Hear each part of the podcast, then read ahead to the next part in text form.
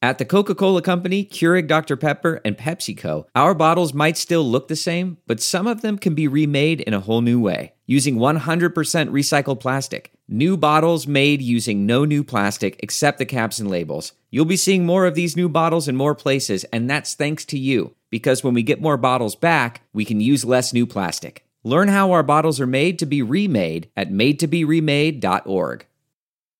One tray sausage and pierogies from at home in the kitchen. Here's Rachael Ray with Rachel on the Radio.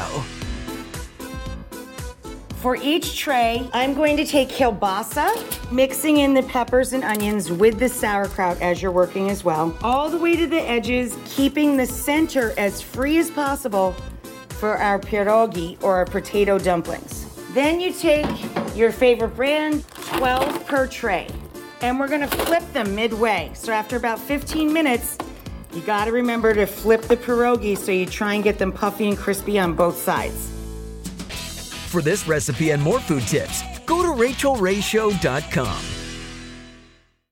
Stephen Colbert here to tell you about the Late Show Pod Show, which is our podcast. I'm here with my producer, Becca. Becca, what can people expect on the podcast? The extended moments, for sure. Where can people get that?